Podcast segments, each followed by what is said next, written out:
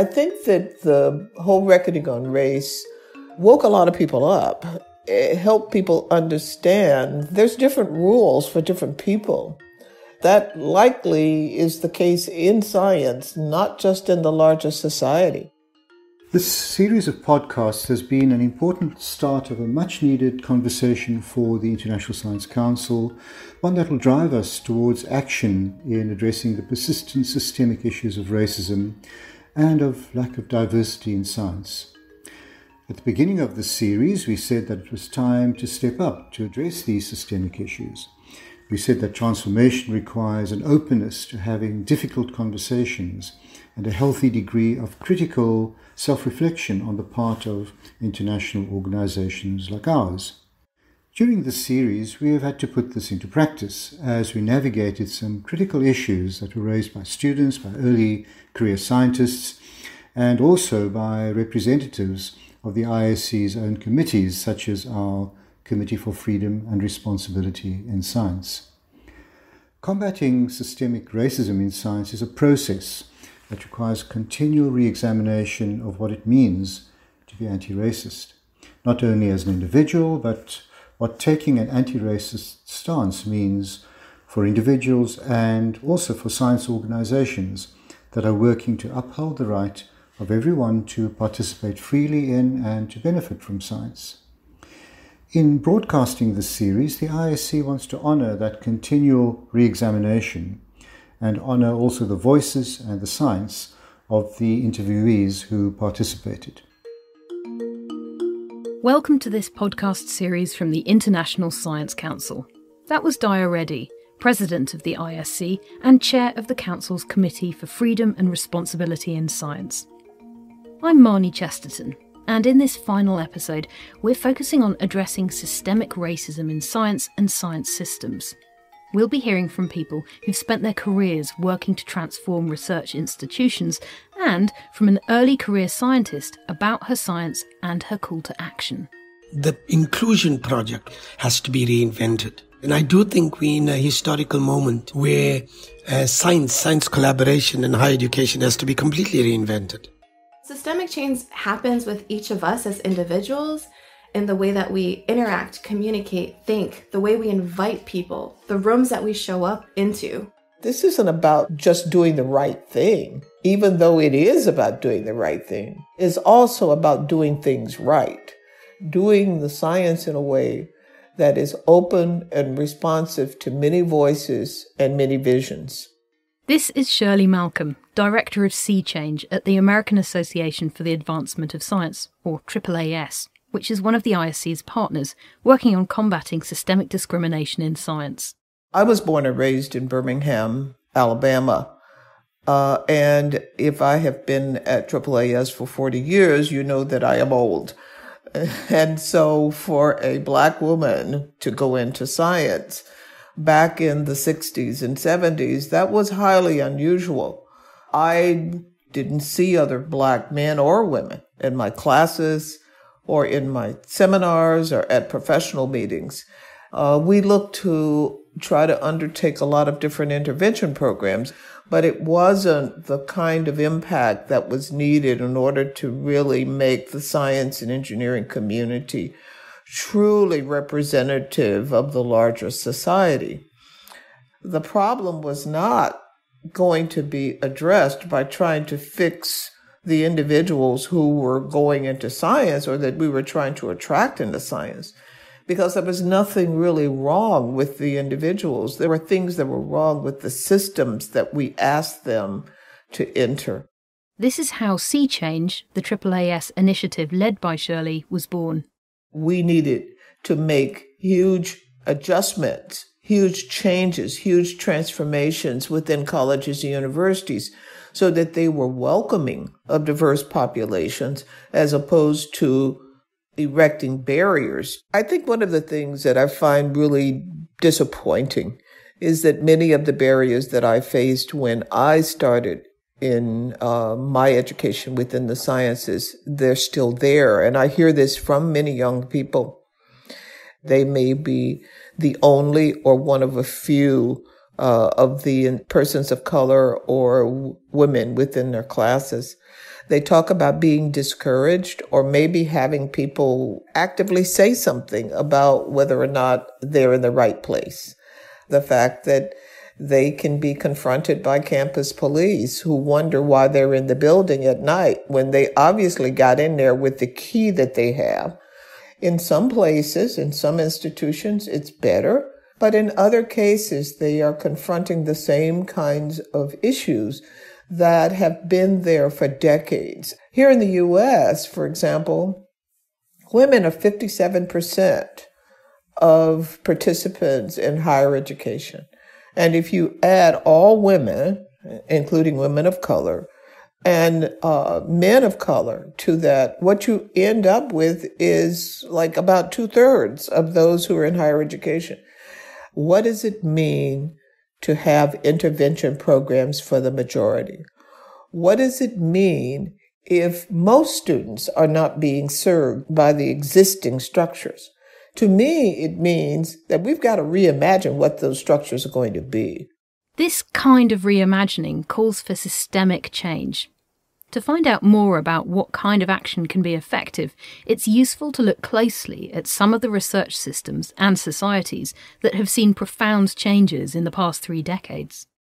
If you're looking in the cycle between 1990 and 2020, I think that there is no higher education system that has undergone a more dramatic transformation uh, than the South African one. I lived through the transformation of these institutions in various guises as a student, as an academic, as an administrator, and then as a vice chancellor. That's Adam Habib, Director of the School of Oriental and African Studies, or SOAS, at the University of London. In this interview, Adam shares his experience at the University of KwaZulu Natal and as Vice Chancellor of the University of Witwatersrand in Johannesburg.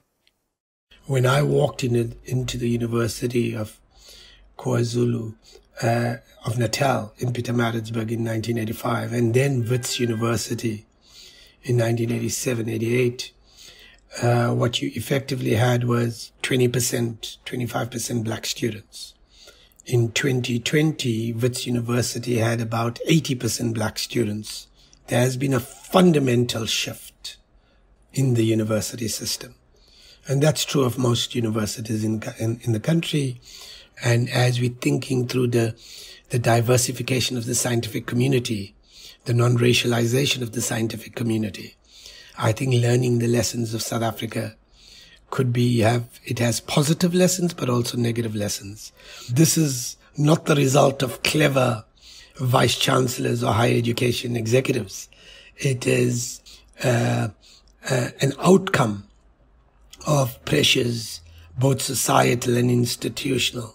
Remember that our institutional transformations occurred in a context of societal transformation the demise of apartheid, the emergence of a democratic South Africa.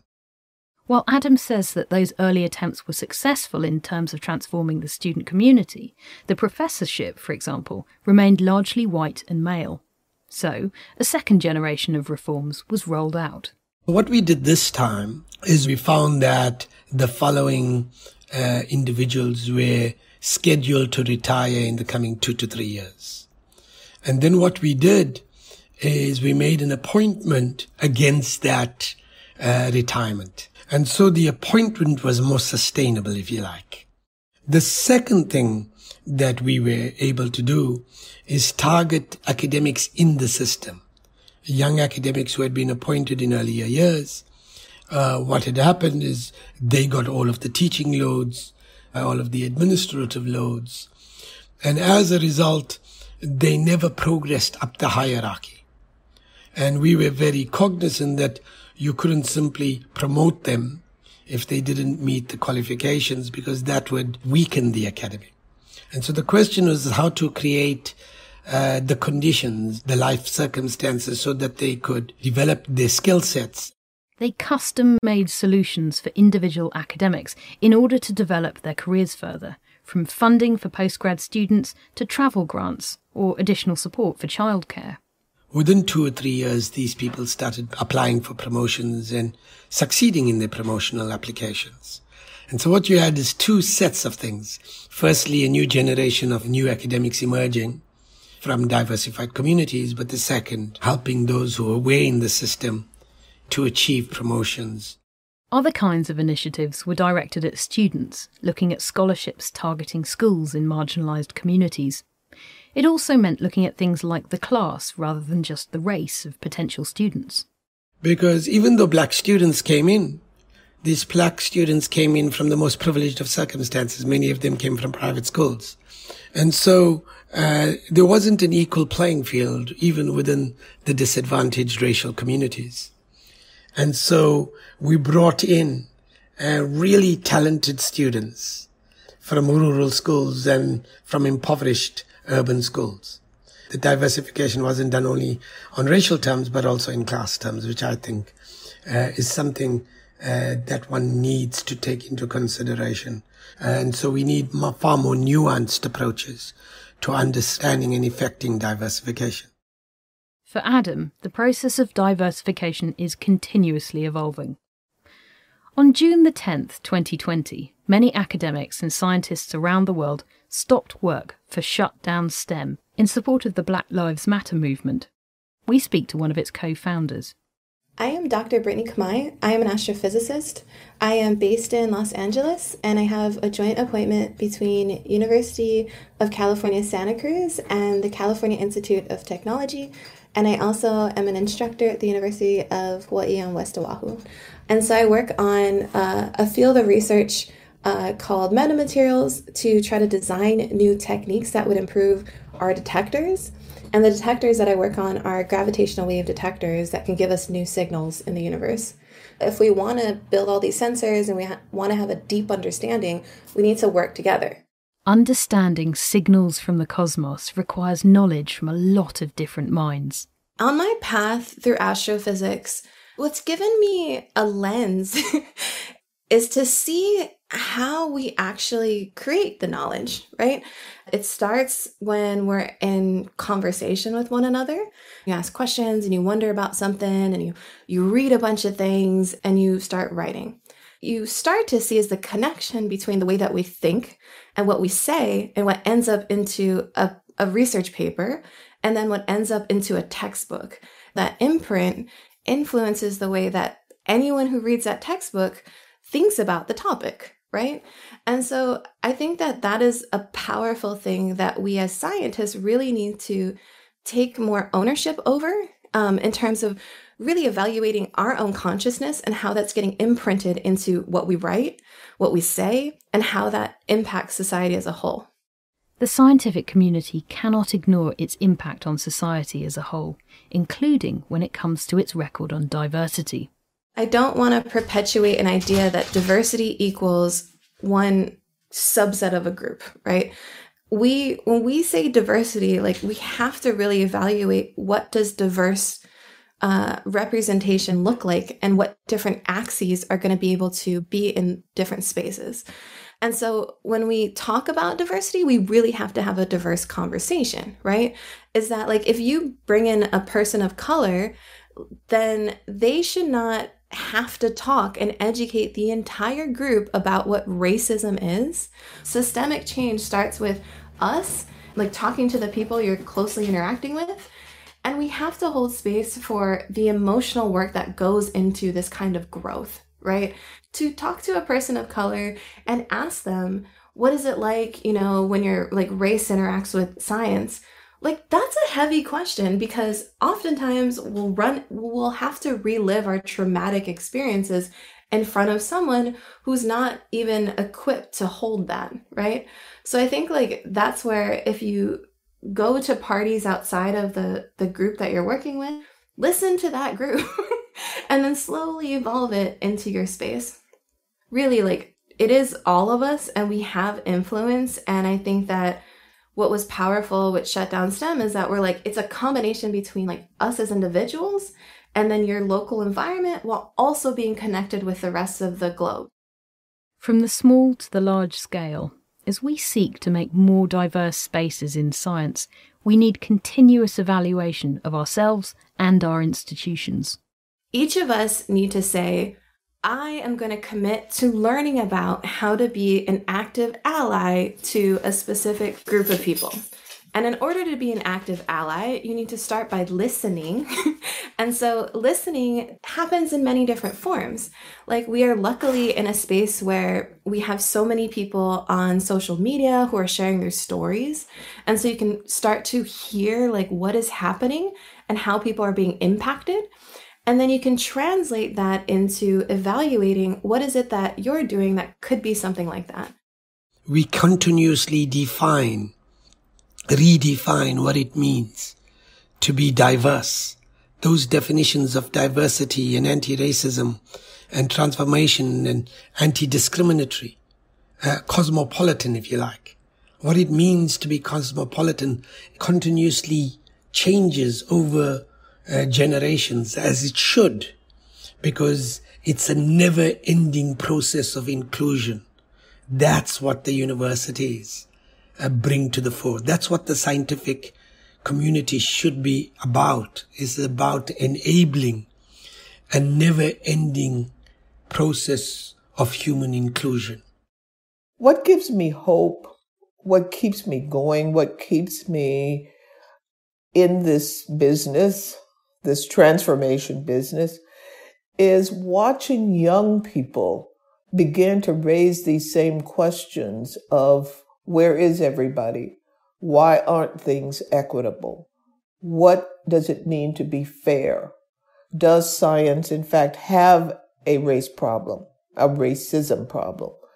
And what can we do to remove it? Once we tear down the barriers to even asking these questions, we can't unsee the challenges. We need to then respond to them. Let's go back to Daya Reddy, President of the International Science Council, to talk about the project launched in 2020 on combating systemic discrimination in science.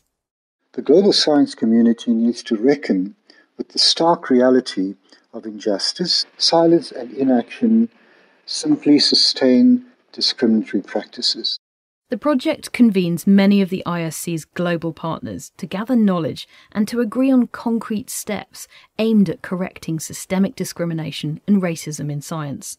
We've called upon all our members and a number of international partners to join us to take urgent action in various ways uh, to gather and share knowledge on discrimination in science and to take concrete steps to correct discriminatory practices and to make science more inclusive. This will take action across a range of units and institutions, from Vice Chancellor's offices to research funding agencies, academies of science, international science organizations, publishers, research teams, right through to labs and individual researchers.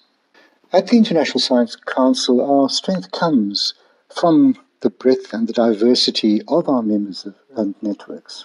By working together, we are seeking to examine what really works to promote diversity in the science system and to implement the necessary change. This is not a one off activity. There will not be a time, not in the near future anyway, at which we can say, well, the job is done. Change is hard and takes time, and it has to be pursued by each new generation of scientists.